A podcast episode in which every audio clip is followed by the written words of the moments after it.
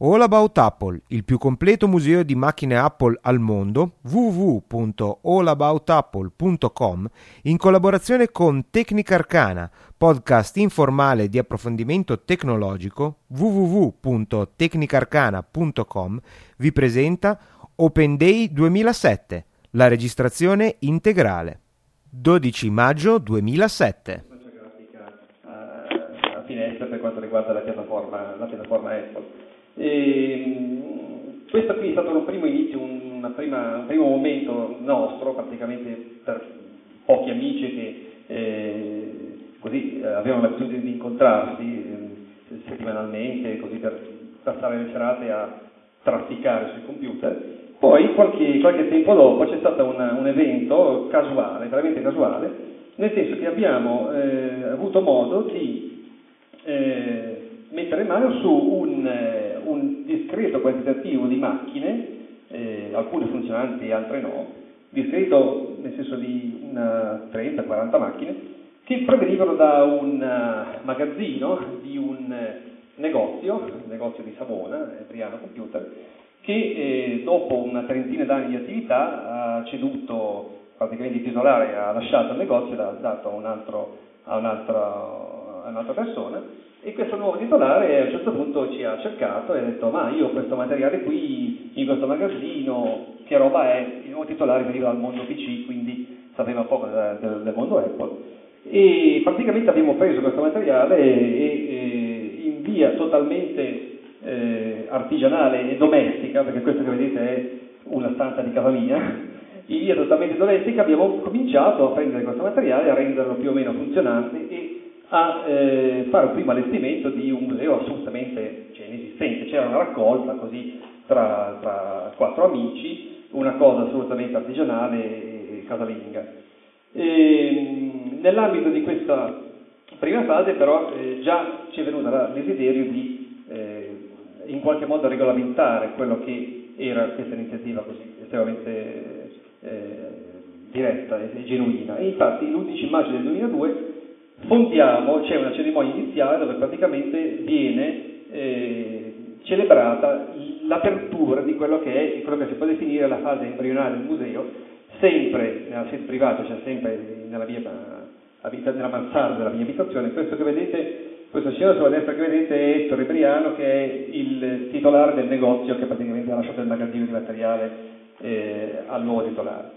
E queste che vedete sono le immagini dei, del giorno in cui abbiamo fatto venire le prime persone, totalmente con una cerimonia a sorpresa, nel senso che nessuno sapeva di cosa si trattasse, e avevo invitato questi amici, vedete qua riuniti, alcuni di queste persone siamo noi, altri sono ospiti, e, e avevo spiegato che c'era venuta la folle idea di fare una specie di museo sul, sul mondo Apple. In realtà era una cosa assolutamente, cioè le macchine erano poche, era una cosa assolutamente così, senza nessun tipo di ufficialità. Qua, questo che vedete adesso sono le foto dei fondatori, Fabrizio Pesce, Paola Rigucci, William Bisolfo, Bruno Zenoni, Marco Caravese e Alice Ferraro che sono io. E, ehm, nello stesso momento in cui eh, fondiamo mh, il, nostro, il, nostro, museo, eh, creiamo anche un, un, vero e proprio sito, che è quello che vedete qua, l'altro questo sito poi adesso è nato nel 2002, adesso mostra tutti i suoi anni, questo è in fase di rifacimento, infatti poi vedrete più avanti dalle immagini del nuovo, del nuovo sito.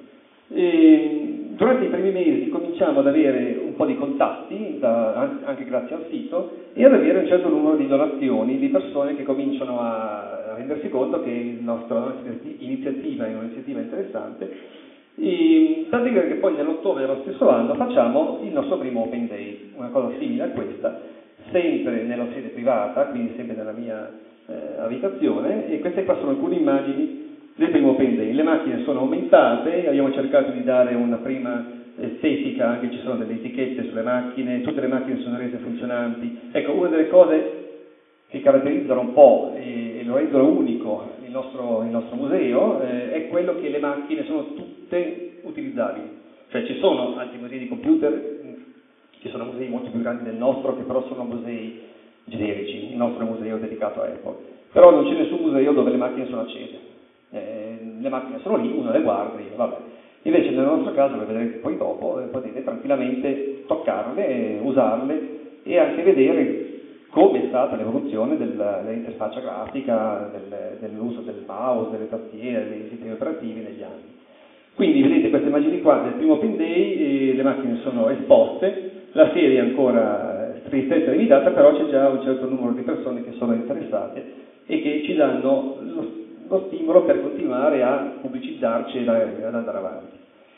Arriviamo nel 2003, c'è il primo anniversario e un primo bilancio. Il primo bilancio, il quantitativo di macchine è sempre più ampio, la sede purtroppo è sempre più stretta, i miei genitori sono sempre più incavolati perché in realtà era l'avanzata della casa dei miei genitori, quindi a un certo punto io non riuscivo neanche più a guardare mio padre negli occhi. Comunque, insomma, in sostanza eh, c'è questo problema che bisognerebbe trovare un modo per dare un respiro eh, pubblico a questo tipo di, di iniziative.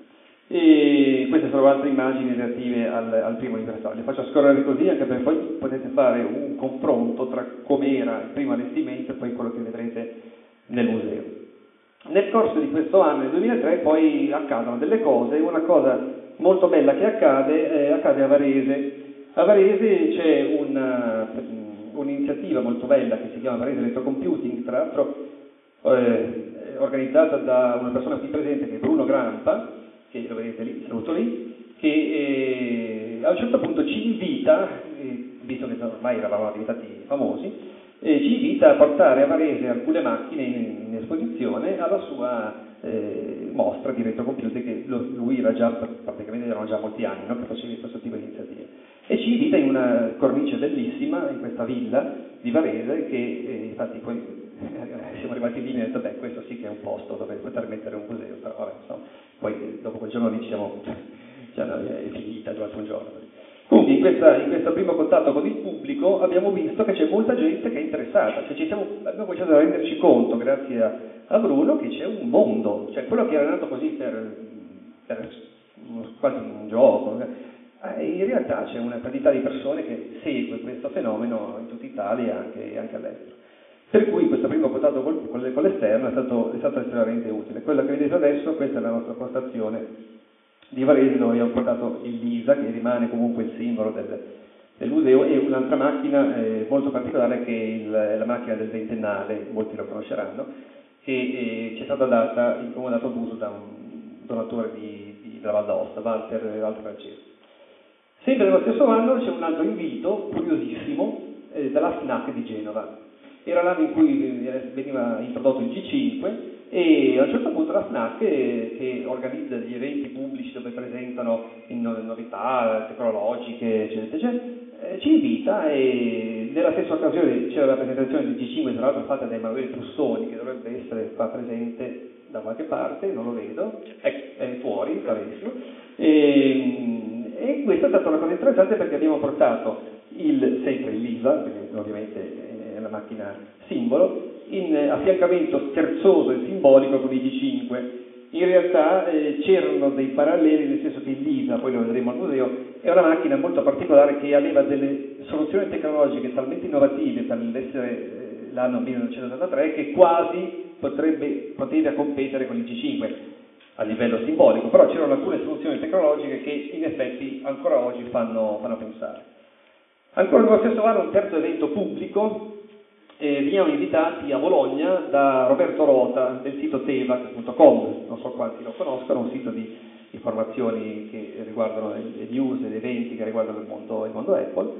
E, e, anche lì è un successo, è una specie di ulteriore conferma che quello che stiamo facendo interessa a molte persone. A un certo punto, quindi, nasce l'esigenza, cioè nasce, continua a crescere l'esigenza di dare una svolta alla, all'evoluzione della sede, per cui vedete qua, in questa foto ci sono io con il sindaco Nicola Isetti del comune di Quidiano, cominciamo a prendere contatto con le autorità per proporre, per vedere se c'era la possibilità di avere uno spazio, eh, cercando di far capire che l'iniziativa nostra è un'iniziativa interessante. Devo dire che il sindaco è stata una persona estremamente aperta, nel senso che eh, io l'ho fatto, cioè noi l'abbiamo fatto venire nella sede privata, ha visto ed è rimasto folgorato, cioè immediatamente ha detto sì, è una bella idea, la appoggio, cerchiamo un posto. E il posto, eh, dopo neanche troppo tempo, è stato trovato, qui, eh, vabbè, avete visto, chiedo scusa, quello sulla destra che vedete un'immagine notturna della sede prima della nostra ristrutturazione, e ci ha già parlato di questa sede pubblica che doveva però essere sistemata. Però intanto passa un anno, siamo al 2004, a gennaio del 2004 abbiamo una visita interessante, è il, l'anniversario del ventennale del Macintosh, eh, 84-2004, e viene a trovarci Apple Italia, nella persona di Tiziano Ascano, nella foto vedete William Bisolfo, eh, che è qui vicino a me, e il eh, signor Ascano che è la PR manager di Apple Italia. Un primo passo interessante, Apple Italia che viene da noi e in qualche modo ci aiuta a celebrare un, un evento di questo genere. Eh, di nuovo la sede privata, di nuovo lo spazio sempre più stretto, sempre più macchine, però la gente partecipa, questi signori sulla sinistra troviamo Settimio Ferlini di nextcity.it che oggi è presente, il sito anche questo è molto importante di informazioni, di news letterose del mondo Macintosh, e Emanuele Trussoni e altre persone del pubblico. E, ehm, quindi continuiamo sempre le trattative per la sede pubblica, continuiamo sempre a ricevere visitatori con disagio, continuo sempre a vedere la doppietta di mio padre che ogni tanto me la porta in, per dire quando è che te ne vai, insomma in sostanza questa è, è la situazione. Eh, altro evento molto molto interessante, ci contatta eh, niente poco di meno che il Castello di Rivoli.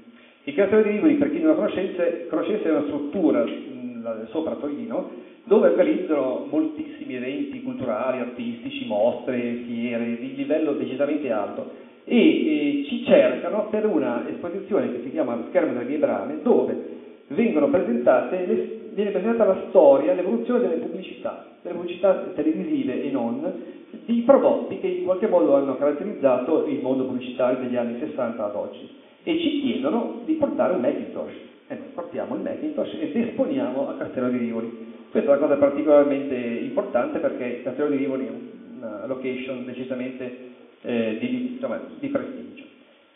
Finalmente la sede pubblica viene ufficializzata, il sindaco decide di ufficializzare, di ratificare la nostra presenza, poi qui all'interno delle scuole medie di Valleggia, nel post che poi vedremo dopo, per cui comincia una fase molto molto divertente, il trasloco.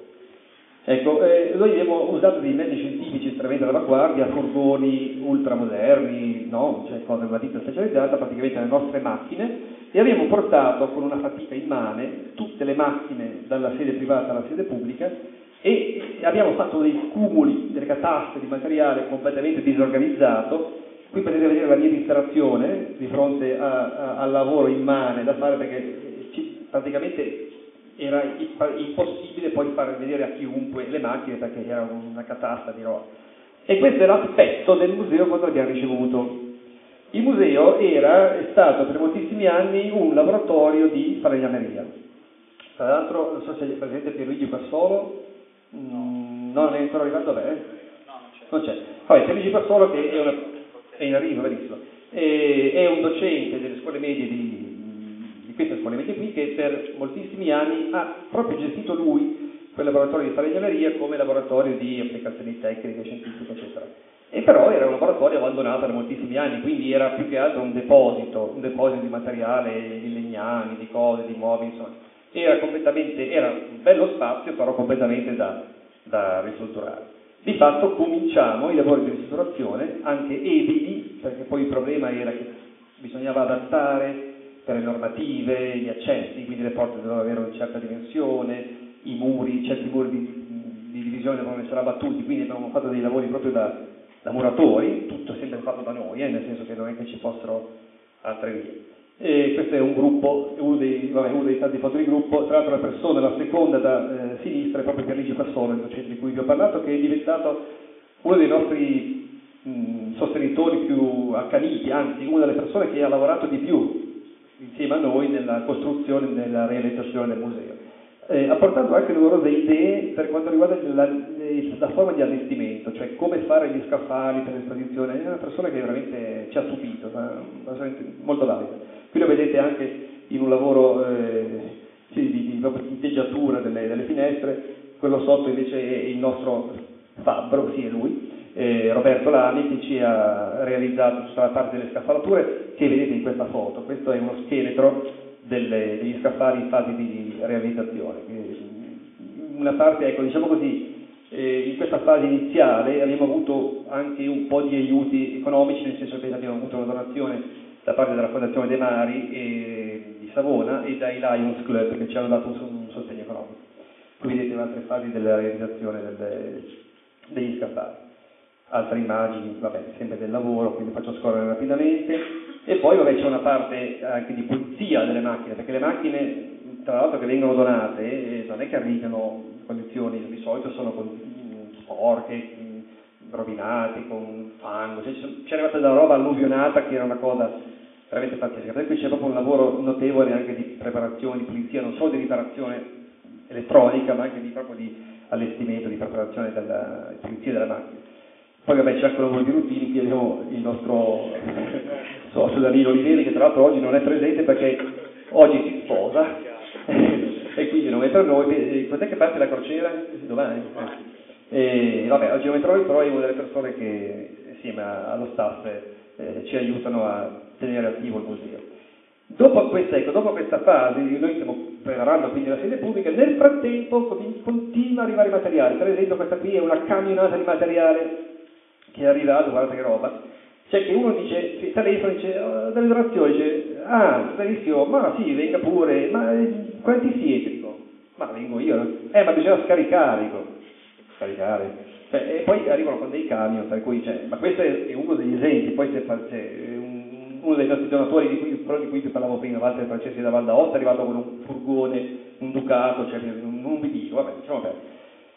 2005, 2005 eh, l'esposizione prende forma, come dicono le slide, questo che vedete è molto simile, beh no simile diciamo, eh, simile all'aspetto che poi vedrete nel museo vero e proprio, e mm, ci avviciniamo all'inaugurazione vera e propria, perché poi a un certo punto finita l'allestimento della sede pubblica, c'è la cerimonia dell'inaugurazione.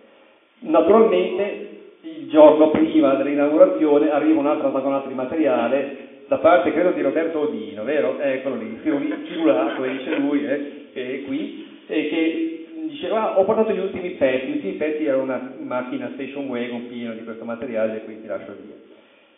Arriviamo finalmente all'inaugurazione. Questa che vedete è l'esposizione prima dell'inaugurazione che è devo dire abbastanza simile veramente adesso a quella che poi vedrete dopo, e questi altri scorci del, del, museo. Le macchine sono in un assetto decisamente migliore rispetto alla sede privata, c'è tutto un impianto nuovo, abbiamo ritinteggiato tutte le stanze, abbiamo rifatto completamente il piano di illuminazione che l'ha fatto William Bisolfo con Corrado Franzino e suo padre, in modo da farlo a norma, tutto quanto, e, e siamo pronti per ricevere il, il grande pubblico.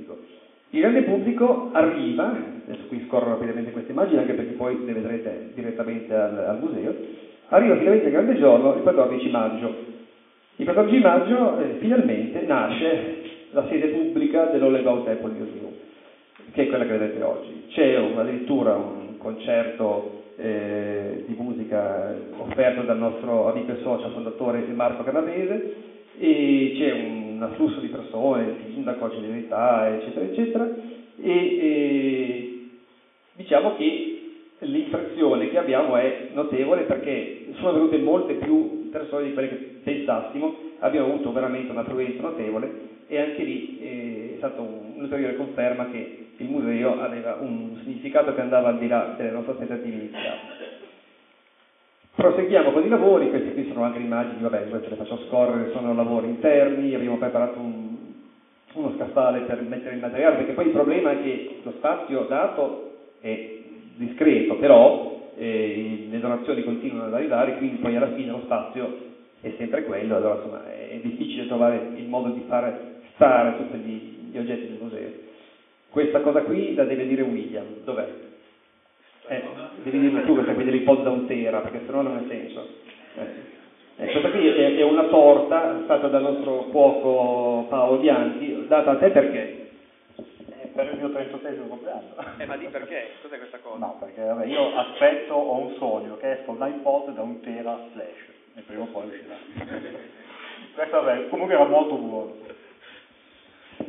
E per restare in tema di torte, questa è un'altra torta che ha un significato molto particolare. Come vedete è una torta di un aereo che parte dall'Europa e va fino all'America, è un po' stilizzato ma si capisce, se ne fatto da Paolo Bianchi. Questo perché in questo periodo, a un certo punto una sera tornando a casa, eh, c'è un messaggio di segreteria e non si può sentire, non l'abbiamo citato qua, eh, messaggio. Eh. E questo messaggio dice, in americano scritto, dice Hi, I'm Brett Murray from uh, Apple Computer, California, Cupertino. Io dico, eh? Cioè, allora, l'ho ascoltato 50 volte, praticamente era un messaggio di uno che si spacciava per essere da Apple Computer America e diceva che ci faceva le congratulazioni per il museo. E io dico, vabbè, vabbè. allora, siccome io ho degli amici che lavorano in Telecom, Paolo, Arrigo che sono fuori, sono tutti fuori. Fanno i posteggiatori. Fanno i posteggiatori, vabbè, a tempo perso per ammortizzare fanno per integrare. Comunque gli dico, guarda, fammi un favore, guarda un po' che oggi chi ha chiamato, guarda l'elenco delle, l'elenco delle telefonate, ecco, chi è che ha fatto questo simpatico scherzo di, di dire che diceva telefonate di Faccio il tempo di dire questa cosa, guardo la posta elettronica, c'era un, un messaggio proveniente da Brett Murray at apple.com chi diceva le stesse cose, allora dico, oh santo Dio, cioè allora è vero, cioè, allora ho riascoltato quella telefonata e di fatto la Apple America ci aveva telefonato, bontà loro, perché avevano da mandarci un pacco di roba che volevano mandarci perché avevano visto il nostro sito non cosa, e non sapevano come fare a mandarci il pacco perché non sapevano trovare la strada. Allora, vabbè, no, l'emozione ovviamente, cioè, nessuno ha dormito quella notte lì, e abbiamo messo in cantiere il, il, fatto di andare in California perché ci hanno invitato, ci hanno invitato in California per essere celebrati come il loro museo, perché di fatto ci hanno confessato timidamente che loro non hanno nessun museo, cioè la Apple non ha un museo di roba vecchia, cioè non ne frega niente fondamentalmente, ma no, noi non abbiamo niente, abbiamo visto che avete fatto un museo, bello, eh, bello, bello, no? perché non venite a trovarci?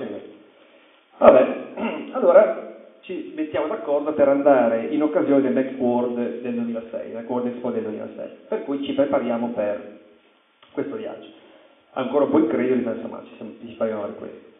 Arrivano altre donazioni, arrivano macchine particolarissime, questo qui è un, il famoso cubo di, della Next, quella parentesi di Steve Jobs che ha, che ha fondato una compagnia per conto suo quando è stato allontanato dalla Apple nell'84 Altre macchine particolari, questo è un altro cubo, sempre un cubo, ma il cubo Apple, questo ci è stato donato dalla vita test di, di Milano, altre macchine particolarissime, questo qui è un rarissimo esemplare di eh, portable trasparente eh, che ci è stato donato dai coniugi Valsasina che sono i genitori ottuagenari dei fondatori della IRET informatica di Reggio Emilia, la quale IRET informatica negli anni 70 sono quelli che per i primi hanno importato Apple in Italia. Cioè, io mi ricordo benissimo, cioè, mi, mi telefona sto qua, mi dice, eh, ho delle donazioni da fare, venite su a Milano, dico, sì sì, va bene.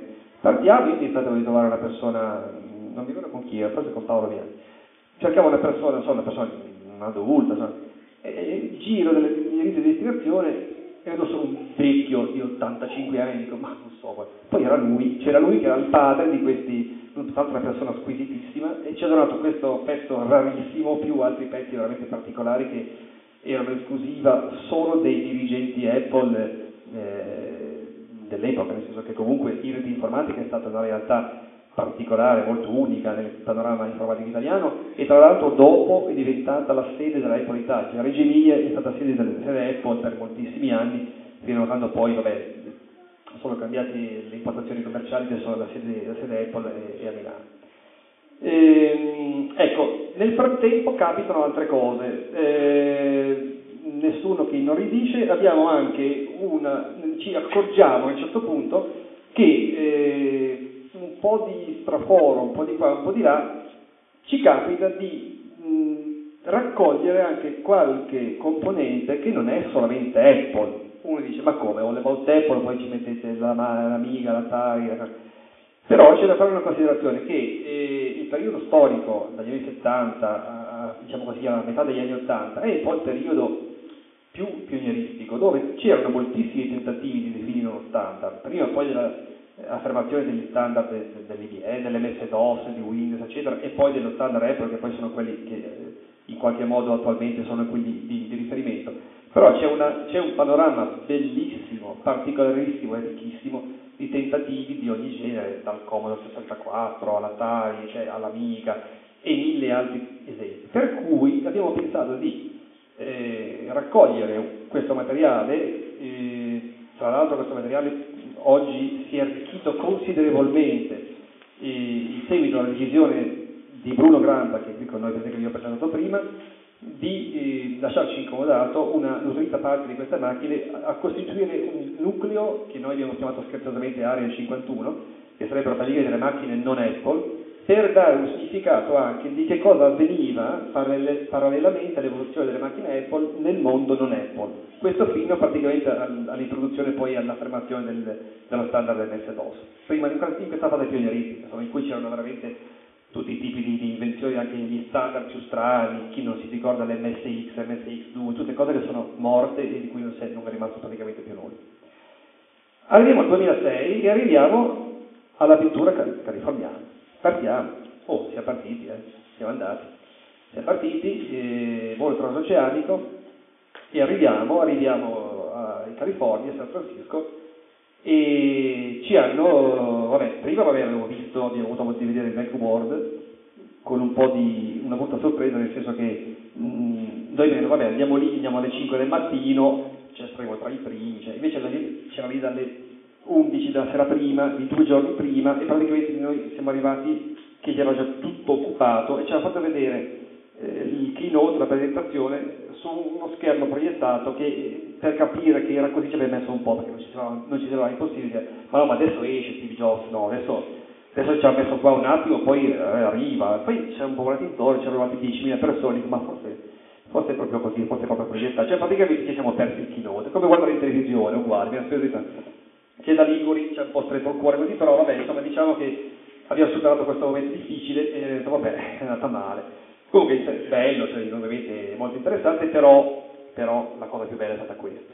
Quando finalmente siamo arrivati alla famosa via One Infinite Loop e abbiamo visto, abbiamo, siamo entrati ufficialmente nella, nella, sede Apple. Questo è il, gruppo, il nostro gruppo di, eh, di amici, io, William Disolfo, eh, Marco Miori, Tiziano Tomaselli, eh, non mi ricordo più, Roberto Rino, come si chiama? Emanuele Donetti. Emanuele Donetti. E che tra l'altro oggi non c'è. Arriva. Arriva, ah, arriva, benissimo. Arrivano tutti dopo. Praticamente poi dopo voi andate via tutti, vengono altri e vi faccio tutto da capo. No? Questa praticamente è una cosa. E, la cosa bella è stata questa, che si arriva lì, tutti possono andare lì.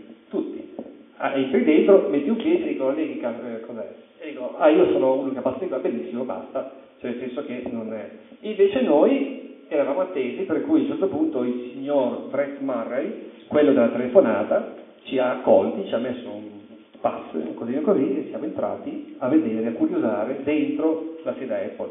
Siamo addirittura stati ospiti suoi a pranzo, siamo andati alla mensa della Apple, con, eh, non so se William l'ha messo nelle foto, c'era sul tavolo della mensa, c'è scritto riservato All About Apple Museum. Abbiamo fatto 12.000 foto, io ho consumato la fila della fotografica fare 10 minuti. E era, insomma, tra l'altro interessante, hanno la mensa di esita la cuochi italiani, buon gustai, eh? Mi ricordo, buon gustai. Ah, Liguri, chiedo scusa, sì, mi corregge Settimio e Fabio Zambelli, che insomma loro, sono, loro praticamente ci vanno, sono di casa lì, no? nel senso che noi ci siamo una volta, loro arrivano e dico salve e dico prego, cioè praticamente no? noi siamo lì, no? Dai, dai, grosso modo. E questo che vedete è appunto Caffè Next, che è dove praticamente la mensa, e questo è, lo devo farvela vedere, riservato, ho le volte del museo che ovviamente insomma, è una cosa... Eh? Sì, poi, poi, a lui lo... No, no, ma a lui lo picchiamo poi dopo, dopo eh, fate la foto che poi dopo ci lo legniamo più tardi. Comunque è stato interessantissimo questo, adesso io qui per motivi, cioè non possiamo vedere tutte le foto dell'interno, degli uffici, però è stato molto interessante. Naturalmente quando uno va a Cupertino non può fare a meno di andare a vedere il famoso garage, cioè praticamente ci sono i buchi nell'asfalto e questo qua è il, il famoso garage di eh, Steve Jobs e Steve Wozniak dove è nato l'Apple 1, che ci manca. Se qualcuno di voi ha un Apple 1 in tasca è pregato di dirlo subito perché non uscirà vivo da questa stanza. Comunque è stato bello perché è stato più emozionante questo momento qui forse che non l'Apple stesso, perché comunque sia pensare che in una casetta, tra l'altro un è stato interessante questa cittadina lontana da, da, dalla città grande, San Francisco, eccetera, eh, tutte case basse, classiche, classiche casette americane con eh, il recinto, sembra di vedere P Days, no? È, è bellissimo. È un, veramente anche un bel posto, nel senso che uno veniva anche da dire, ma io qua ci vivrei pure, insomma, è veramente una, una bella cosa. E, quindi questo è stato un momento molto emozionante che ci ha, che ci ha toccato. Non c'era nessuno, quindi non siamo riusciti a entrare, volevamo scardinare la casa, però poi sono venuti a lasciar perdere, perché quando due foto con la pista siamo andati avanti. E per non farci mancare nulla, siamo anche andati a vedere nelle vicinanze il Computer History Museum. Il Computer History, History Museum è un museo dei computer eh, più o meno 70 volte più grande del nostro? 70? Più o meno, dai, un po' meno. Eh? E questa è la struttura esterna, che è la facciata d'ingresso, poi c'è l'edificio che praticamente prosegue per due chilometri, e lì hanno una quantità di materiale fuori dal cioè hanno praticamente qualunque tipo di cosa, nel senso che non hanno, noi abbiamo i personal della Apple, loro hanno, non so, eh, per esempio so, il Cray One, oppure hanno il modulo con cui con l'Apollo sono andati sulla Luna, oppure hanno eh, il primo computer a valvole lungo 7 metri, lungo, che pesa 5 tonnellate, eh, così. Eh. Però non hanno tutti i prodotti Apple, cioè nel senso che loro è un grandissimo museo, però non sono specifici del mondo Apple e infatti noi abbiamo molte più cose di loro in campo Apple, è per questo che il nostro museo rimane comunque il più ricco del mondo, non il più grande, ma il più ricco per quanto riguarda Apple. Qui dentro però abbiamo dovuto ammettere che c'è una cosa che eh, noi non abbiamo ancora, questo. Questo che vedete è eh, originale, eh, originale, è la piastra madre dell'Apple 1, dell'Apple 1, cioè la prima macchina progettata da Steve Wozniak realizzata in quel famoso garage e loro ce l'hanno, anzi ne hanno addirittura due, se non ricordo male, firmate da Wozniak. E la prima di Wozniak che mi ha fatto più, perché il fatto che avessero due, dicevo vabbè, la prima di Wozniak veramente mi ha un po' adorato. Però a volte ci sono delle cose buffe, nel senso che mh, mm, eh, noi sappiamo che prima o poi avremo un Apple 1, mm, prima o poi arriverà, visto che comunque è arrivato tutto, ehm, io ne parlerei subito, visto che ci siamo qua. Eh. Eh, ci sono delle persone che ci stupiscono sempre, nel senso che eh, molte volte noi abbiamo atteso una certa macchina per molto tempo, non so, magari non so, eh, l'Apple 3, per esempio, che nessuno di voi, molti, pochi di voi avranno visto, mh, mm, pensavo, ma chissà quando mai lo avremo, poi improvvisamente ne sono arrivati due tutti insieme, oppure altri. L'Apple 1 non l'abbiamo ancora, però esiste eh, la possibilità di avere quello che viene definito un clone dell'Apple 1, ossia una macchina che di fatto non è 1 ma che eh, ne riproduce fedelmente gli stessi comportamenti, le stesse funzionalità e per certi aspetti anche l'estetica. Io vorrei invitare qui Paolo Di Leo, che è qui davanti a me, che è la famosa persona che è venuta da più lontano, eh? ed è venuta da più lontano non per un motivo casuale, perché a un certo punto questa persona ha voluto farci un, un omaggio. Vogliamo, vuoi, vuoi descriverlo tu, Paolo? Oddio. Ti, ti sei preparato, no? Prima? Ti Oddio, so. Allora, vorrei un applauso per, per quello che possiamo definire l'oggetto più simile all'Apple 1 che abbiamo nel nostro museo. Salve. Praticamente, a parte l'estetica che ho cercato di ricostruire guardando in internet vari siti, anche macchine originali a questo, ho scoperto a gennaio che un, un amico ormai diventato, Franz Schatz di Olanda, ha costruito questa scheda. Praticamente emula o comunque funziona al 100% come se fosse una colonna originale. Infatti i programmi originali qui sopra girerebbero. Questo monta due pezzi originali della macchina principale. Il processore è come l'Apple 1, è, una, è un chip chiamato 6820 che praticamente sono gli stessi montati sull'Apple 1. Gli altri componenti purtroppo non sono più in commercio. Molti chip addirittura dell'Apple 1 erano già fuori produzione all'epoca della sua costruzione, quindi figuriamoci nel 2006 andarli a provare. Eh, che dirvi? Non so praticamente l'Apple 1 in questo caso eh, ha eh, Fre, eh, Franza Schatz praticamente ha avuto il permesso scritto da Steve Wozniak per poter sfruttare il sistema operativo, che poi non è un sistema operativo ma è un monitor che va a sondare la tastiera nel momento in cui uno va a premere un tasto e di conseguenza ti dà la risposta al video. Qui praticamente è un gioco che io ho scritto in Apple Basic, è un gioco di carte che praticamente devi scegliere la carta, praticamente il computer fa il mazzaro, mischia le carte, premi un tasto, se hai seccato della regina vinci dei soldi. Questo praticamente gira in Apple Basic. Mi chiede quanto, quanto contanti voglio, ho disponibile, da vedere lo scorrimento del... praticamente sono circa 60 caratteri al minuto praticamente, all'incirca. Diciamo, riproduce fedelmente e quale ricostruzione delle carte, una grafica elementare di 30 anni fa praticamente. Io sono rimasto scioccato quando abbiamo fatto il visto, sinceramente. Qui mi chiede di scegliere la carta io scelgo la carta 3. Adesso ho peccato. Devi vincere, se no? No, è uscita giusto la prima, ho perso. Questo è un gioco praticamente scritto in Apple Basic, scritto anche da Steve Wozniak, nonostante che lui il Basic non lo conoscesse per niente. Quindi è stato... Ho avuto anche il piacere di scrivere qualche mail a Steve Wozniak ho scritto un piccolo manuale dell'Apollo 1, aspettavo che mi scrivesse una prefazione, non ha fatto in tempo per il giorno della, del museo, quindi avrei voluto che ci fosse la sua prefazione. Però ho avuto questa delusione qualche giorno prima di partire. Anche lui l'ha avuto, quindi sinceramente. Si fa un po' desiderare Wozniak, che dicono che sia così sì.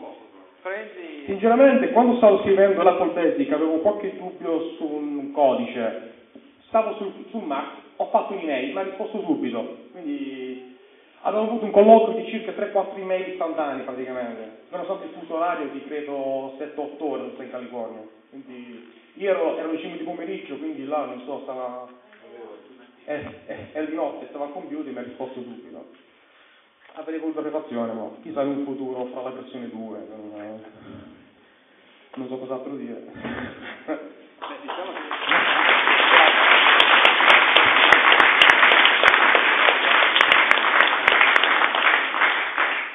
No, la particolarità è che l'Apple 1 veniva dato senza il case, cioè loro producevano, producevano facevano nel cavolo di garage le schede, le schede madri e poi addirittura c'erano degli artigiani del posto che facevano un case di legno, letteralmente. E lui ha fatto la stessa cosa, quindi diciamo che hai cercato di produrre in modo più simile possibile ciò che facevano 30 anni prima.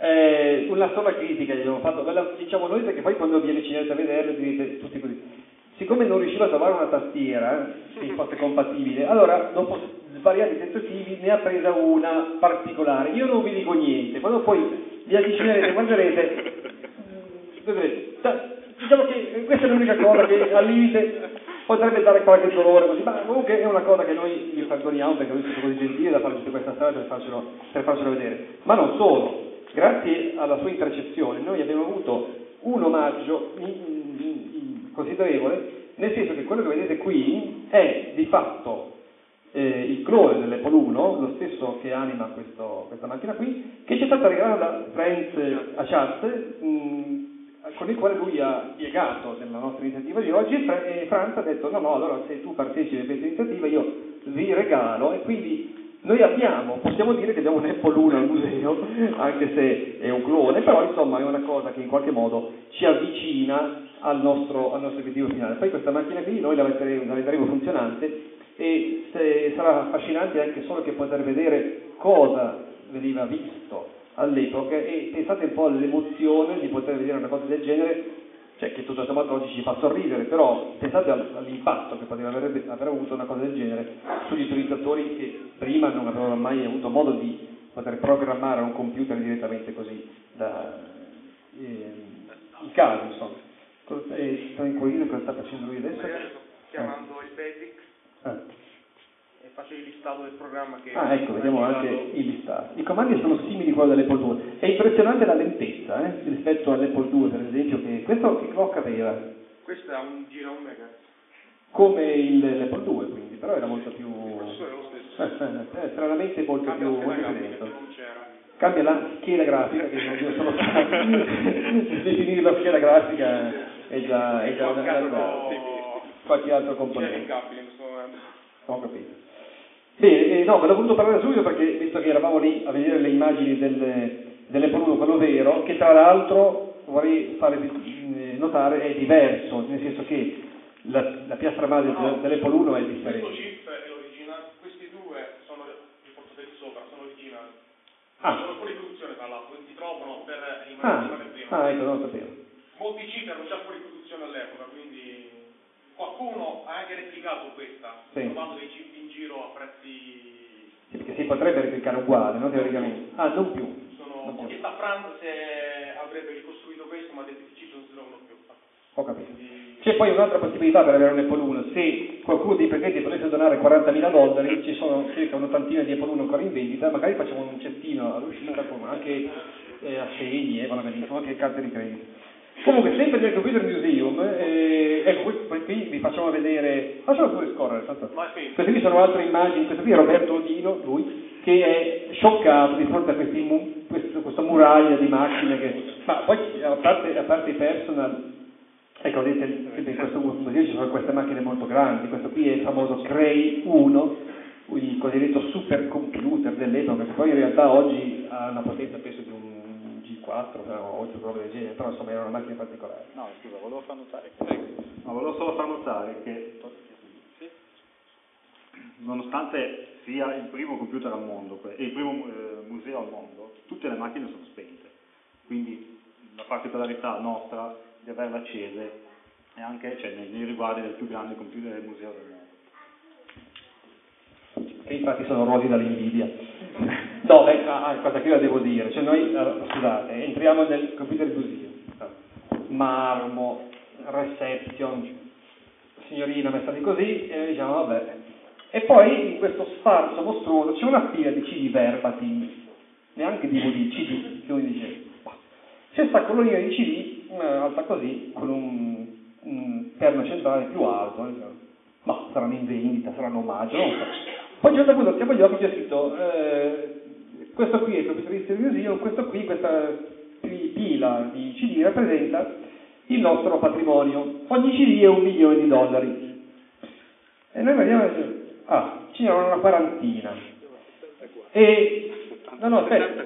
Ah, 74. Eh, no, no, ma sei sicuro? Non ti confondi, perché 74 era l'obiettivo. No, no, era 125. Ah, 120, ah, mi confondo. Eh, io eh, stavo già arrivando. Erano 74 CD, quindi questi poveretti avevano raggranellato come offerte, offerte 75 milioni di dollari. E c'era un ditino qua, diceva così, non dobbiamo arrivare qui, c'era 125, contribuisci anche tu al history museum e c'erano delle schedine, le abbiamo ancora, poi museo le vediamo, con le quote di, iscrizione, no? Cioè, e c'erano, non so, mh, iscritto sfigato 500 dollari, iscritto mediocre 1500, iscritto normale 2000 dollari, donatore 3000, c'era poi benefattore che era mi pare 125 mila dollari, cioè un milione di delle cose spaventose, eppure erano cose normali, cioè per loro lì evidentemente nella Silicon Valley hanno metri diversi dai nostri, noi è meglio che non vi dica cosa chiediamo all'aula di iscrizione perché c'è quasi vergognare. Vabbè, comunque, ehm, avvengono altre cose. Dello stesso anno, nel, nel 2006 abbiamo ehm, una bellissima manifestazione, sempre in trasferta, perché queste nostre trasferte sono, eh, comunque sia, sono iniziative che funzionano, ah, eh, che si chiama Mac Bardolino. Mac Bardolino, ehm, in questa bellissima cornice, abbiamo, portiamo un considerevole numero di macchine, a differenza per esempio di Varese Retrocomputing eh, mh, o, di, o dell'iniziativa di Bologna, portiamo un certo numero di macchine e ci cominciamo a rendere conto che piace l'idea della movimentazione del museo, cioè nel senso, non so, 10-20 macchine molto significative vengono prese, vengono portate in una location dove c'è, che ovviamente non siamo solo noi al centro dell'attenzione, ma ci sono anche altre, moltissime altre persone, moltissimi altri espositori, però è una cosa che funziona e che viene molto apprezzata. In questo, in questo caso abbiamo ricevuto moltissime visite, come nel caso, fatto un po', devo dire, improvvisato, di Forte dei Marmi, sempre nel 2006, dove siamo stati invitati e in fretta e furia, in due giorni, abbiamo praticamente portato alcune macchine in esposizione qui, in questa bellissima cornice, e incredibile, in due giorni abbiamo avuto credo più di 500 visitatori, una cosa pazzesca. Oddio, Forte dei Marmi non è qui a cioè questo effettivamente c'è una lievissima differenza di location.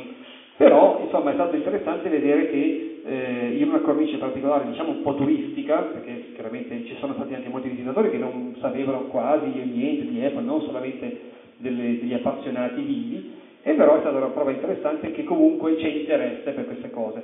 E in più che ci si può anche divertire. Noi infatti eravamo alloggiati in questo bellissimo albergo, eh, pagato dall'organizzazione, con piscina, bicicletta, insomma ci siamo, ci siamo divertiti, è stato molto bello. Nello stesso anno conseguiamo un importante obiettivo, cioè otteniamo il eh, riconoscimento come Omulus.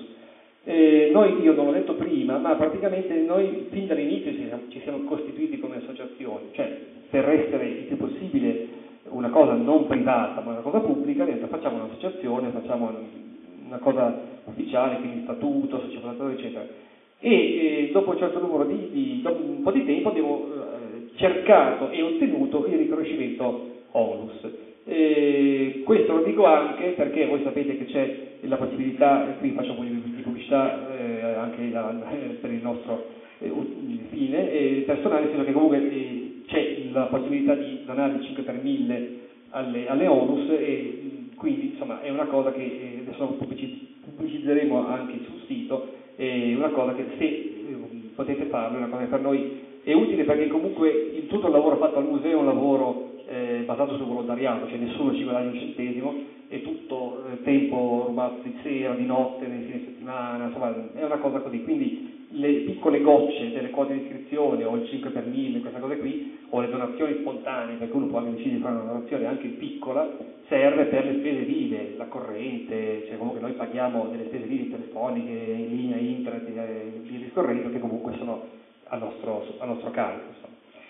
E arriviamo a quest'anno, ormai siamo alla fine della presentazione, eh, c'è un evento particolare. Eh, vi ricordate che era venuta la PR Manager di Apple Italia in occasione del ventennale della Apple nel 2004, però non abbiamo mai avuto un riconoscimento Apple italiano. Cioè, si è chiamato la Apple America e la Apple Italia praticamente non ha mai mh, fatto vedere un particolare interessamento. Invece a sorpresa, eh, o meglio sorpresa, dopo la mia cinquantesima email di richiesta, eh, ha deciso di mm, farsi vivo eh, niente poco di meno che l'amministratore delegato di Apple Italia, cioè Enzo Biagini che vedete in questa, in questa foto.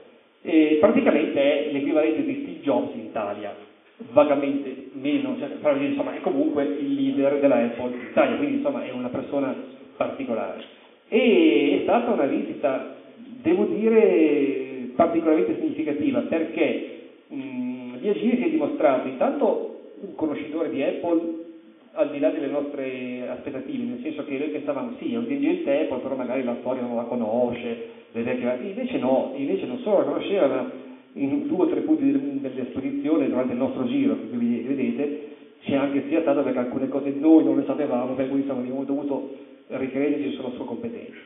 E poi ci ha fatto dei regali, è venuto, non è venuto a mani nude, ma ci ha regalato diversi oggetti che non avevamo al museo, tra cui un oggetto molto particolare, cioè una Parker, una penna, che qui però vedo fotografata solo chiusa, vabbè, non importa, in questo astuccio di legno molto particolare, che è assolutamente un pezzo rarissimo, probabilmente a lui è stata donata per qualche eh, celebrazione e lui ha voluto eh, darcela, ha detto siccome non sono venuto prima e mi sento in colpa, vi voglio fare un dono particolare. Effettivamente un dono di questo genere eh, è una cosa estremamente particolare. Quindi Biagini si è dimostrato anche dopo, dopo la sua visita, ha mantenuto le promesse di fare poi un'intervista con Carlo Becchi, che è lui, di Tecnica Arcana, un podcast, e poi anche altre, continuerà a eh, collaborare con il nostro, il nostro museo in futuro per le, per le iniziative che avremo nel corso di quest'anno di cui poi vi parlerò.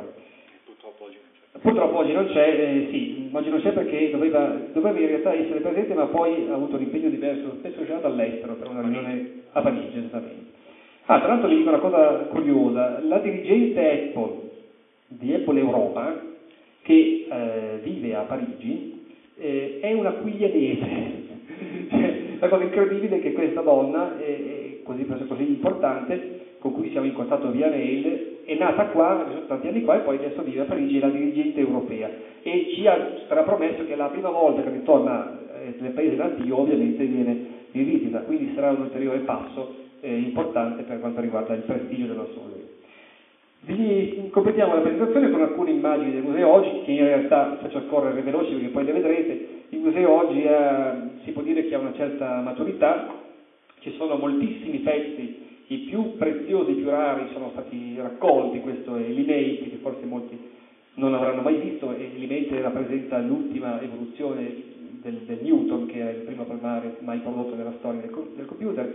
Il TAM l'avete già visto, questi qua sono dei laser disc con la storia della Apple bellissimi, tra l'altro che abbiamo convertito in DVD, molto belli. Questo è un Apple 2C con un raro eh, schermo a cristalli liquidi, le pedal dell'Apple 2, il Pippin, il video wall e via discorrendo. Non, le scorro veloci perché poi vorrei, poi dopo le vediamo dal. E, ehm, Abbiamo, ecco, chiudiamo con una parte che forse loro non vedono oggi perché il magazzino non, non lo facciamo vedere. Eh, il museo è un aspetto, poi noi abbiamo, cioè, esponiamo un certo numero di macchine, ma eh, in realtà abbiamo cinque volte le macchine esposte in un magazzino. Qui vedete alcune immagini del magazzino dove sono stipate centinaia di macchine, tastiere, periferiche, unità centrali, mouse, di tutto, perché, eh, intanto per cominciare, le macchine si rompono. Cioè noi adesso oggi abbiamo acceso tutte le macchine dell'esposizione, appena le abbiamo controllate tutte l'altro ieri sera, oggi ce ne sono tre bruciate. Da adesso a quando andiamo di là ce ne sarà un'altra che non funziona, è così, è, la, è una condanna. Per cui il fatto di avere il, il magazzino così fornito serve per non restare sguarditi, per non avere problemi di pezzi di ricambio o comunque per poter fare manutenzione delle, di quello che viene esposto e quello che viene fatto vedere funzionante. Ecco, vi potete rendere conto della quantità di materiale immane che abbiamo, guardate solo che di tastiere quanto materiale che, avete, che abbiamo. E, ehm, nel museo c'è anche una sezione eh, gestita da Stefano Rold che è fuori anche lui. È uscito adesso, è uscito adesso. io adesso vorrei fare un brevissimo discorso agli organizzatori cioè se potete un attimo è Matteo Santo cioè non lo so, ma porca miseria cioè, fra poi siamo anche noi adesso vi lascio il microfono qua comunque vabbè Stefano Rold che è il nostro tecnico è una persona che praticamente non so come fa ma riesce a riparare qualunque cosa cioè è estremamente bravo e tiene, tiene viva la parte tecnica del laboratorio con tutti i suoi strumenti e le sue attrezzature e poi una cosa eh, recentissima, abbiamo eh, finalmente messo in piedi la libreria, perché noi abbiamo centinaia, migliaia no, perché centinaia, di manuali, riviste, defiant, poster, eh, e abbiamo per esempio sette copie di tutti gli applicando, perché eh, siccome là, tra gli ospiti c'è Mario Tortora di applicando, e, diciamo che noi in omaggio abbiamo detto, bene, prendiamo le sette copie così facciamo la figura. No, insomma, abbiamo una quantità di riviste pazzesche e. E abbiamo cercato di dare un aspetto, mh, mm, di poter usufruire, perché prima erano chiusi in scatoloni, e abbiamo realizzato questa libreria che, che, poi vedrete, ci siamo resi conto che ci sta un decimo di quello che abbiamo, ma comunque, insomma, che è un primo, un primo passo.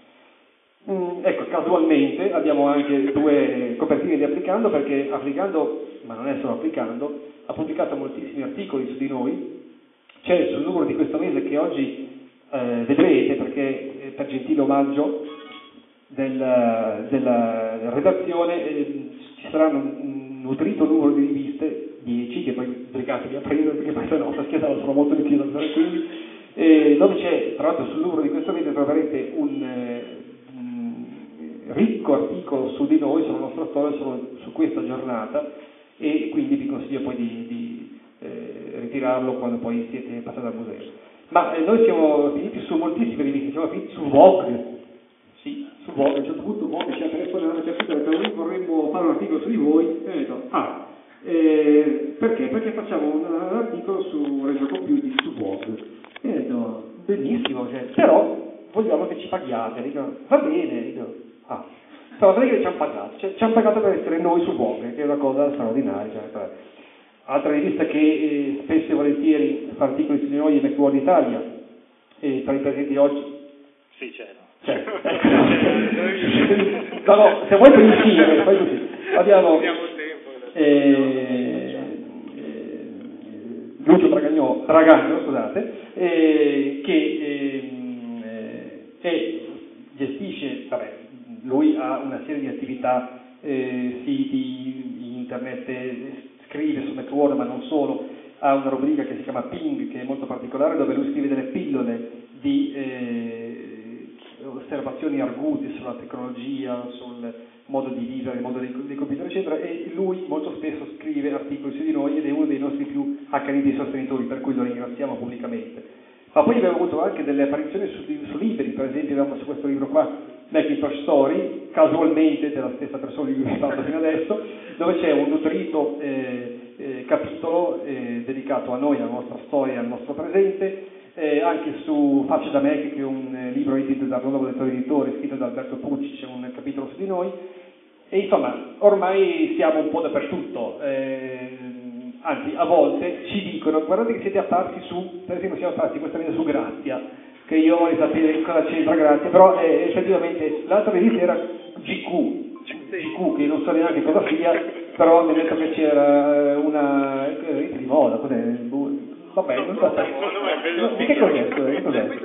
Poi, me lo spiego, vabbè.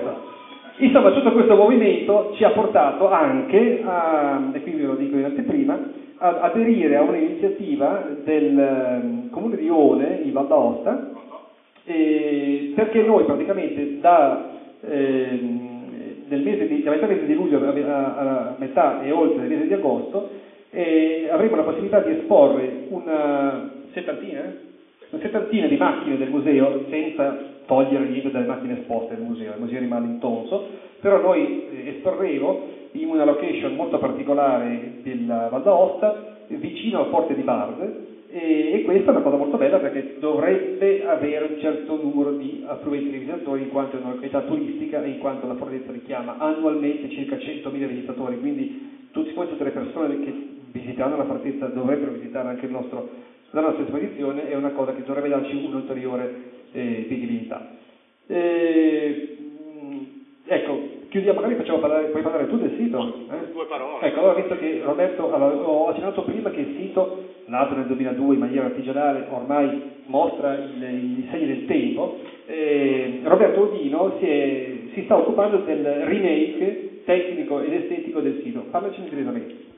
Sì, eh, buongiorno, tanto a tutti. Grazie. Eh, il sito, eh, come, come vedete adesso, è un sito abbastanza difficile nella navigazione. Il remake è un uh, remake estetico e di funzionalità soprattutto. Non è ancora un sito dinamico, non è un portale come tanti siti eh, italiani famosi. È un sito fatto in casa, quindi è un sito che ha una diciamo, una connotazione abbastanza artigianale, mantiene una connotazione abbastanza artigianale, però ha un menu eh, più razionalizzato, ci sono le cose eh, importanti dove servono, eh, abbiamo cercato insomma, con la collaborazione dei, dei, nostri soci che si occupano di grafica di dare un look nuovo, un po' più eh, moderno al sito, mantenendo comunque una cosa controllabile e comunque fatta anche questa da noi, perché tutto, come vedrete al museo e anche il sito stesso, sono tutti fatti in casa la, nel nostro tempo libero sostanzialmente.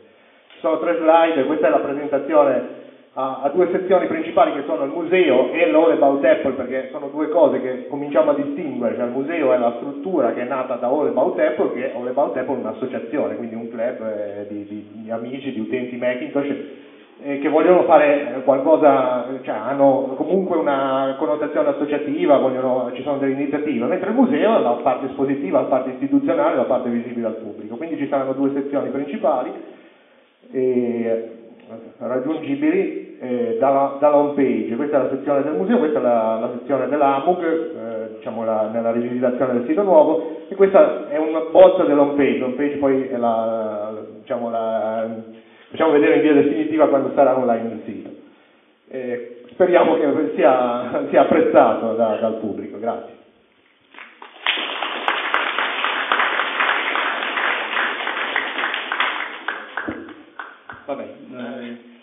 Completiamo con questo. Eh, non potrete uscire di qua se non vi iscrivete. no, il discorso è questo, che eh, vabbè, come vi dicevo prima, noi siamo tutti volontari e l'iscrizione, l'iscrizione al, al, nostro, al nostro ABUG, ABUG è un acronimo, chi, molti lo sanno, comunque lo dico per chi non lo sa, che sta per Apple Macintosh User Group, praticamente un gruppo di utenti che sono legati comunque al mondo, al mondo Apple. E, l'iscriversi è una cosa eh, interessante per chi si iscrive e utile per noi, interessante per chi si iscrive perché dà diritto a chi si iscrive a avere intanto la possibilità di partecipare a tutti gli incontri che noi facciamo al museo, cioè il museo diventa di accesso libero eh, in tutte le occasioni in cui noi lo apriamo e, e dà la possibilità di usufruire dell'assistenza tecnica che noi diamo come centro. Ci sono alcune persone, tra cui Roberto Dino, che eh, si occupano dell'assistenza tecnica vera e propria, nel senso che se uno ha un problema con una macchina, un software, un sistema operativo, qualsiasi cosa, può rivolgersi a noi e noi gli diamo un'assistenza in via telematica cercando di risolvere il problema. Quindi l'iscrizione comporta questo vantaggio. Poi un ulteriore vantaggio è quello di avere una casella di posta elettronica personalizzata, eh, nel senso che noi diamo delle caselle di posta legate al dominio olevotepo.com in modo anche da creare un po' l'idea anche del gruppo, nel senso che comunque sia da, da, unire un po' in qualche modo le persone che ruotano intorno al, al museo. E quindi l'iscrizione è una cosa bella eh, che rende viva la comunità e comunque sia ci aiuta perché ogni singola goccia per noi è importante, anche la singola quota, eh, per poter mandare avanti la nostra, la nostra, iniziativa e il nostro lavoro. Quindi eh, magari poi c'è una persona che poi, che poi Stefano ci può dare informazioni sulle modalità, sulle modalità di iscrizione e eh, vi invito comunque sia eh, parlare con lui per quanto riguarda poi, se volete farlo, eh, come, come, poter, come potervi unire a noi. Insomma. Poi vabbè, questa cosa qui l'ho già detta prima, cioè il, il, discorso del 5 per 1000, questa è una cosa che non c'entra nulla con l'iscrizione, prescinde dall'iscrizione e non devo spiegarvi particolarmente di cosa, di cosa, si tratta, è una cosa che tutti possiamo fare, tutti possiamo sostenere la nostra onus con, dichiarando nella, nella dichiarazione di redditi il nostro codice fiscale e, e praticamente in questo modo il 5 per 1000 della, della dichiarazione di redditi viene a noi, a noi devoluto. Poi questa ulteriore immagine, chi io... Eh, aggiungo una cosa, ah, prego, sì. E per questa donazione al 5 per 1000 abbiamo preparato, comunque anche per altre donazioni, dei bigliettini promemoria, così, eh, tanto per incentivare, la, che poi saranno in distribuzione già al museo, grazie. L'ultima immagine, chi l'ha fatta questa immagine qua che sto per proiettare?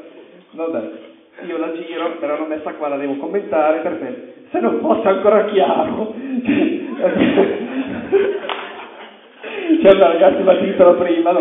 se non fosse ancora chiaro, allora abbiamo messo al museo, al museo abbiamo messo, entrando sulla destra, c'è un, un G5, giuro, non è un fotomontaggio, c'è un G5 eh, con una feritoia, dove volendo uno mette i, i 5 centesimi, non i 5 per 1000, eh, insomma tipo come si fa in chiesa, su, poi volendo uno, cioè, poi avete il cestino?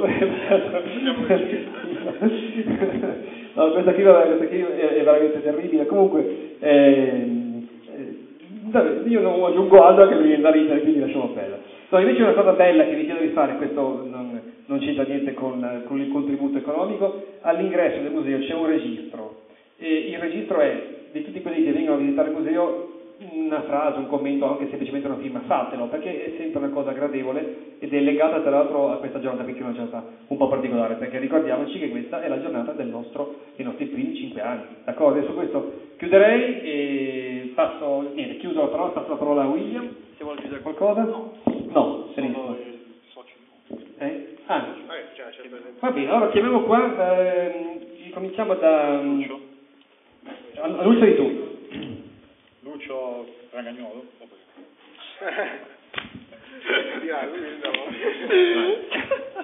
allora, abbiamo deciso, te.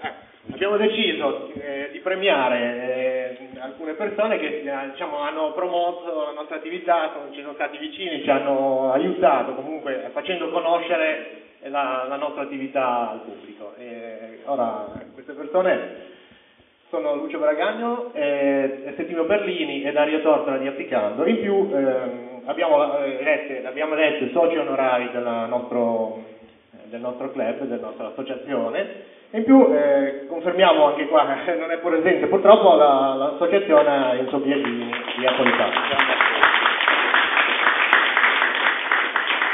Teniamo le tessere. Umbre, Settino Berlini. Mario Corta. Grazie ancora per la, la vostra, la vostra, il vostro aiuto, la vostra partecipazione alla nostra iniziativa. Cedo la parola a Lucio che... Beh, io non posso fare altro che ringraziare eh, tutte le persone del club, eh, anche mh, poi Alessio per tutte le cose fin troppo gentili che, che ha detto prima. Eh, giusto per dire una cosa, eh, quando io sono stato qui per l'inaugurazione e poi ho scritto una delle mie tante intemerate sulla carta o sul web, eh, avevo spiegato come questo, io fossi innamorato di questo posto, di questa iniziativa, eh, per una ragione precisa che è stata poi dettagliata da Alessio, tutte queste macchine eh, che sono veramente accese, sono veramente funzionanti, eh, si possono veramente non solo toccare e, e, guardare ma anche usare e capire che cosa è stato e che cosa è successo, eh, al contrario di tutti gli altri musei. Questo ho sempre sostenuto, eh, si chiama museo perché non abbiamo una parola eh, adeguata per definire l'iniziativa, ma nei musei eh, perfino quelli californiani, quelli con 75 milioni di dollari di contributi, ci sono cose morte, ci sono cose vecchie, ci sono cose non più funzionanti, eh, qui le cose sono vive, eh, qui le cose sono animate, qui le cose sono a disposizione veramente di, di noi che veniamo a, a, scoprire delle cose. E, e oggi vorrei eh, integrare questa, questa affermazione eh, con un'altra diversità del, dell'Olebau Apple, Apple Museum rispetto al museo tradizionale, perché il museo tradizionale, eh, almeno per me, è un, sempre un po' una sorta di monumento eh, a qualcosa che è passato, a qualcosa eh, ancora una volta eh, di vecchio, ma non vecchio nel senso buono del termine, dell'esperienza, della saggezza, della capacità di interpretare le cose, vecchio nel senso cattivo, delle cose che, che non sono più. Io non so com'è, ma come eh, metto piede eh, qui, vedo gli scaffali, vedo le macchine, vedo l'area 51 nuova che serve a farmi capire delle cose e a scoprire che cosa succedeva magari un quarto di secolo fa, eh, mi dico che questo non è un monumento al passato eh, e pulsa di, di presente e eh, nel ritrovare macchine sempre più vecchie eh, in realtà anticipa un futuro che io vorrei avere 30 anni di meno, non per sentirmi più giovane, ma per vedere tutte quelle meraviglie che ancora devono arrivare e troveranno un posto sicuramente nel, negli spazi che poi dopo vedrete. Eh, e con questo ringrazio voi ringrazio soprattutto tutto il club che sta facendo veramente un bellissimo lavoro.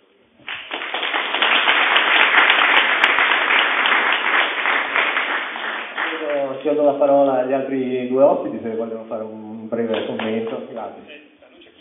Solo una, una, parola per ringraziare tutti voi per il lavoro che fate, per, anche per la testa di socio onorario e in più volevo ricollegarmi a quello che diceva Lucio, eh, il fatto di entrare qui dentro per, eh, almeno per me rappresenta un qualcosa eh, che è legato al presente ma anche comunque al passato, cioè eh, facendo poi la storia, percorrendo eh, quella che è la strada che conduce attraverso i vari modelli di, dei computer Apple, è un po', rivedo un po' la storia di mia di appassionato utente Apple o di un ragazzino che col primo computer, che poi era un T99 4A, sognava davanti alle vetrine eh, di un negozio di Bologna eh, di, di, di avere quella macchina particolare che diceva hello e, e, un po' anche ritrovare tutti i vari passaggi nella mia vita che poi sono stati segnati eh, dalla presenza di una macchina che magari poi qualcuno di noi, a cui qualcuno di noi dà anche magari un nome, perché i computer Apple sono eh, tra i pochi in cui le persone si affezionano come se fosse uno di famiglia,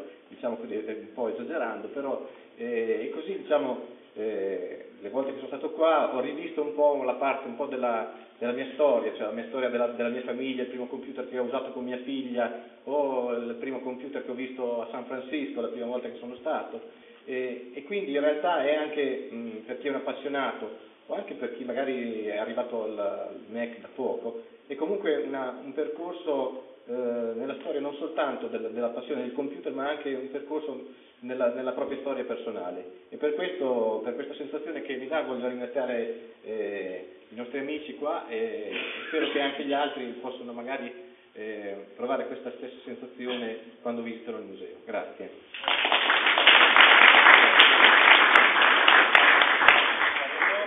Io sono Dario Tortora di Applicando e parlo anche per i miei due colleghi che sono in fondo, per cui a nome di tutta la redazione, che sono stato io eletto socio onorario, però il merito della redazione della rivista. Arrivando per ultimo è difficile dire qualcosa di intelligente a questo punto. La parte, io sono relativamente giovane rispetto agli altri due soci onorari che mi hanno preceduto, la parte più interessante del museo per me è stata vedere cose che ho sempre solo visto o, sen- ho sentito dire, cioè, tutte cose pionieristiche di cui ho letto in giro, però che non avevo avuto modo di toccare con mano.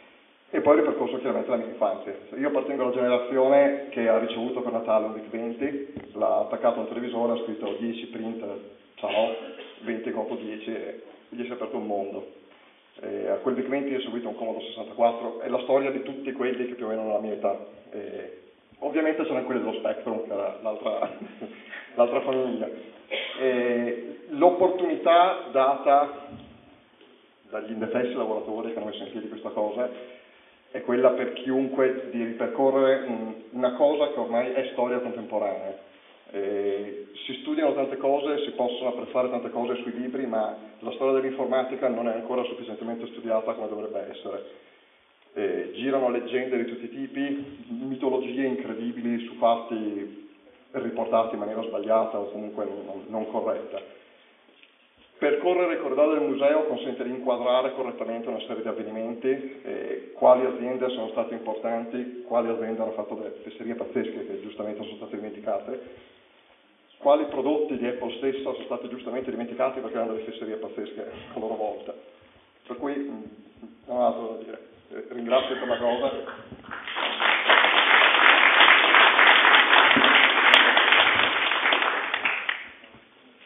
rimasto qui da solo. Va bene, allora, eh, adesso tra pochi minuti entreremo nel museo, ma prima di entrare nel museo, due persone ancora voglio far parlare qualche, qualche minuto qua. La prima persona è Bruno Grampa, che è davanti a noi. Bruno Grampa è, dire, dire Varese Retrocomputing è quasi un sinonimo, comunque parlare di di un collezionista di nostro fari, perché praticamente Bruno Grampa è infatti anche più alto, cioè, so che era così, no, è un personaggio che è stato significativo per noi, è significativo per noi, non voglio parlare del passato perché lo è in questo momento, vi ho accennato prima alla compresenza di macchine non Apple nel nostro museo per dare una maggiore completezza al periodo storico dagli anni 70 alla fine degli anni 80 e di questo nucleo, che comunque è un nucleo interessante e importante, molto seguito, anche perché io mi sono reso conto che da quando c'è questa parte, da quando c'è, c'è questa zona, molti visitatori cominciano a guardare la parte Apple, poi magari vedono un Big Bang e dicono ah questo l'ho avuto, si mettono lì quasi lo baciano. No? Per cui io vorrei dire, far dire a Bruno due parole su quello che, che vuoi fare qua dentro, Bruno. Coraggio. Le mie sono proprio due parole.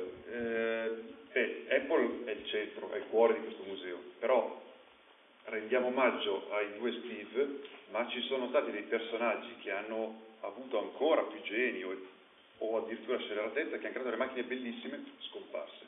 Oggi, se ci fate caso, di tutti i computer che vedrete, non Apple, non ce n'è nessuno il cui produttore sia ancora in attività, l'unico è Apple. Questa è forse la ragione per cui esiste anche All About Apple, perché è l'unica casa che eh, continua oggi a produrre computer. Tutti gli altri sono morti, non c'è nessuno. IBM è venduto ai cinesi un anno fa, Lenovo, quindi è l'unica grande. Tutti gli altri sono scomparsi. Le ragioni sono molteplici, i computer erano strani, erano artigianali, erano folli, però sono storia. Come dicevano tutti quelli che hanno parlato prima di me, è storia che va ricordata. Quindi qui io ho portato quei computer che si affiancano ai computer Apple, cioè che permettono di inquadrare la storia dell'informatica non solo dal punto di vista Apple, ma anche dal punto di vista di tutti gli altri. Eh, è una piccolissima parte, perché poi alla fine ci sono più o meno 2000 computer prodotti a livello di home negli anni che vanno dal 78 fino ai primi anni 90. Quindi vediamo una piccola porzione, sono i più famosi, sono i più comuni, sono i più conosciuti. Ci permettono di capire ancora meglio che cosa è successo e che cosa faceva Apple nel frattempo. Quindi questo è lo scopo di quello che ci vuole. E scopo che eh, proseguirà con l'obiettivo mio, che ne parlavamo proprio con, con, con Alessio prima, di far vedere anche cosa è stato fatto in Italia in quegli anni. Perché è vero che il centro è la Silicon Valley, però anche qua in Italia da bravi artigiani abbiamo cercato di dare il nostro contributo. E quindi non solo le reti ma anche case più piccole, quindi magari mostrare che cosa abbiamo cercato di fare non avendo la forza di imporci sul mercato ma almeno a livello di ingegneria, di pensiero e così via.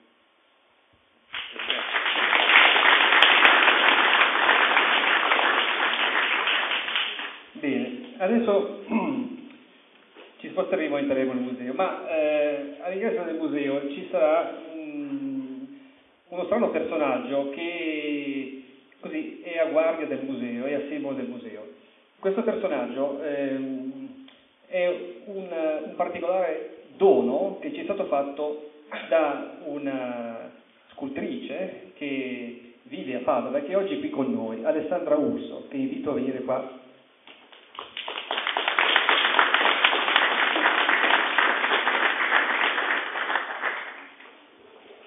Allora, una, una, piccola, una piccola, introduzione. Eh, un po di, quanto, quanto, tempo è? Un anno, un anno fa ormai, un anno fa abbiamo ricevuto una, una mail di un contatto dal, dal, fratello di Alessandra che oggi è qua e non è neanche fuori, incredibile. e il quale così, in primo contatto, era per una certa donazione di una macchina che era della, nell'elenco delle wanted, perché noi sul sito abbiamo una sezione con l'elenco delle macchine che ci mancano ancora, sono sempre più poche, ma ce ne sono ancora, quindi guardatela ogni tanto. E poi così, parlando più del mio, dice, ma sì, perché mia sorella comunque è un, un artista di Padova, il padre è scultore, lei eh, come percorso personale prima pittrice, poi scultrice, eh, e ha realizzato delle cose, delle sculture particolari nella ricerca del linguaggio arcaico e nella simbologia che c'è tra, ad esempio, l'unione tra eh, ecco, una prima opera era il proprio computer arcaico, se non sbaglio, il nome era questo, che era la fusione, la fusione di, una, di una macchina casualmente Apple, perché poi non è che ci fossero motivi particolari. Beh, eh, la genetica non è un caso particolare, mio fratello è, un, è colpevole mio fratello che da, da, buon ingegnere ha sempre scelto Apple perché eh, l'ha sempre trovata comunque la macchina migliore, no? E quindi crescendo, perché c'era una buona differenza d'età tra, tra, me e lui, io piccolina vedevo questi computer strani e lui mi diceva ah è una cosa fantastica, mi spiegava un po' le cose, io ovviamente non capivo niente e l'eredità è stata appunto avere questo Apple 2 in cantina. quindi sì, è stata casuale, però non è un caso che io adesso uso Apple perché obiettivamente da perfetta ignorante quale io sono, perché sono un artista e quindi io eh, dell'informatica proprio fruisco in modo passivo, diciamo così, però ne fruisco dal punto di vista creativo eh, e obiettivamente rispetto alle altre cose che ho usato Apple è il migliore, è la cosa più diciamo, immediata che, che, mi abbia, che mi abbia permesso di fare delle cose dal punto di vista creativo anche come video. E quindi, quindi allora lui praticamente suo fratello ci ha mandato delle prime immagini fotografiche di questa scultura, computer arcaico, che era una specie di, di totem, di totem con incorporato un Apple II, questo Apple II trovate in cantina, e eh, in prima istanza doveva essere funzionante, doveva essere donato al museo come simbolo, solo che questa struttura era di dimensioni tali che praticamente era impossibile da collocare all'interno del museo. E allora Alessandro si è offerta di fare una, una nuova struttura di dimensioni più compatibili con, le, con i nostri spazi, eh, inglobando una delle nostre macchine che noi le abbiamo fornito. Questa struttura è stata completata eh, appositamente per questa giornata qui, la vedrete all'ingresso del museo, è stata chiamata biocomputer e vorrei che ne parlassi eh, qualche, qualche secondo. Ma sì, eh, il biocomputer diciamo è un, una visione del computer fatta appunto, come dicevo prima, da parte di, di, qualcuno che è completamente profano di questo mondo, perché appunto come artista cioè, c'è sempre stata una grossa difficoltà da parte degli artisti ad affrontare tutto ciò che è razionale oltre un certo limite. No? E quindi ehm, in qualche modo col computer arcaico, la prima opera che ho fatto, è stata un po' la mia rivalsa, il mio dire dire la mia, quello che io potevo esprimere eh, dal, mio punto di vista di, di essere pensante rispetto a questo mondo per me totalmente astruso. E quindi in qualche modo questa riflessione sul computer che, che per noi è il futuro, che però già è, è passato, e quindi eh, su, su, questo concetto anche di antico, no? de, de, de, di questi prototipi di computer che in qualche modo eh, eh, ci riportano ad un futuro che è già quasi antico in qualche modo, quindi è una sorta di circolarità, circolarità del tempo. E al, alla sensazione comunque che queste macchine Ehm, nell'ambito di, di, una tribù o comunque di, di un essere umano piuttosto semplice possa dare una sensazione di magia, di un, qualcosa che, che, ha a che fare quasi con un oracolo, un, detentore di una sapienza che noi non siamo in grado di, di, di sapere. Quindi mi sono immaginata insomma, questa, questa, divinità che era il computer e ne ho fatto un totem. E appunto per le motivazioni che ha spiegato Alessio, io ho creato questo computer più piccolo in cui ehm, c'è qualcosa di più. La natura stessa assorbe eh, quello che resta del computer. La mia immaginazione fra 2000 anni eh, non avremo di sicuro le piramidi, cioè chi cercherà tracce della nostra civiltà non troverà di sicuro le piramidi. Ciò che eh, è più caratteristico della nostra civiltà, della nostra società, specialmente in questi ultimi anni, è appunto il computer. Eh, quindi la mia riflessione ovviamente fantastica, divertita, è eh, quella di immaginare questo reperto archeologico, questo fossile che cresce inglobato dentro un albero e che quindi fonde, fonde la biologia eh, e l'informatica in qualche modo eh, poetico. È una riflessione anche appunto su, sull'essere umano, perché mh, sicuramente mh, c'è progresso, c'è tutto, però eh, non possiamo dimenticare che comunque tutti questi progressi, tutte queste cose che, che ci sta facendo fare il computer, sta provocando un profondo cambiamento dal punto di vista proprio del pensiero, cioè dal punto di vista intellettuale del pensiero umano le cose stanno cambiando e questo io lo trovo molto interessante, trovo che sia qualcosa su cui riflettere, anche il fatto di non perdere quella che è la, la dimensione umana del vivere quotidiano del, del fare le cose toccando con le mani, sapendo gestire comunque le potenzialità della mente, perché fanno parte anche queste della natura. Ecco. Grazie Alessandro, quello che risposte questa era la prima versione, il computer arcaico, incuto un certo timore. Io una volta che l'ho visto ho detto mamma mia, fa veramente impressione. Invece queste altre immagini sono quelle che vedrete mm, concretamente all'ingresso del museo, che è la scultura che ha realizzato apposta Alessandro. E cedo la parola adesso a Carlo che ci introduce all'ingresso del museo. Sì. Ora, dopo aver sentito tanto parlare del museo, eh, vi divideremo in gruppi di una ventina di persone e procederemo con la visita guidata. Nel frattempo qui proietteremo i, i video di questi 30 anni di, di pubblicità anche estremamente innovativa della, della Apple. E nel frattempo faremo questa visita guidata, alla fine delle visite guidate ci sarà il, il rinfresco e il brindisi e, e il, la giornata si concluderà con un, una specie di dibattito, una, un dibattito aperto sui 30 anni di Apple per chi vorrà assistere ehm, a cura di eh, Emanuele Trussoni. Quindi direi che possiamo far partire i, i nostri video e cominciare a, fare, a formare i gruppi.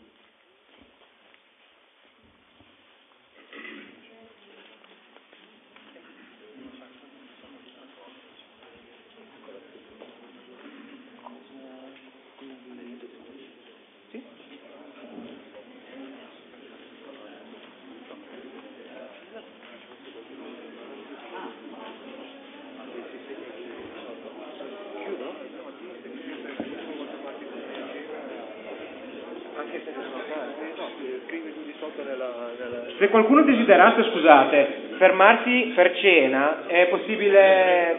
Quanto? Se c'è un numero...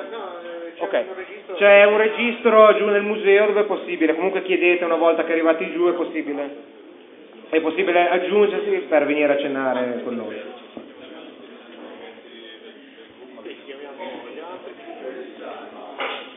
Spengo qui?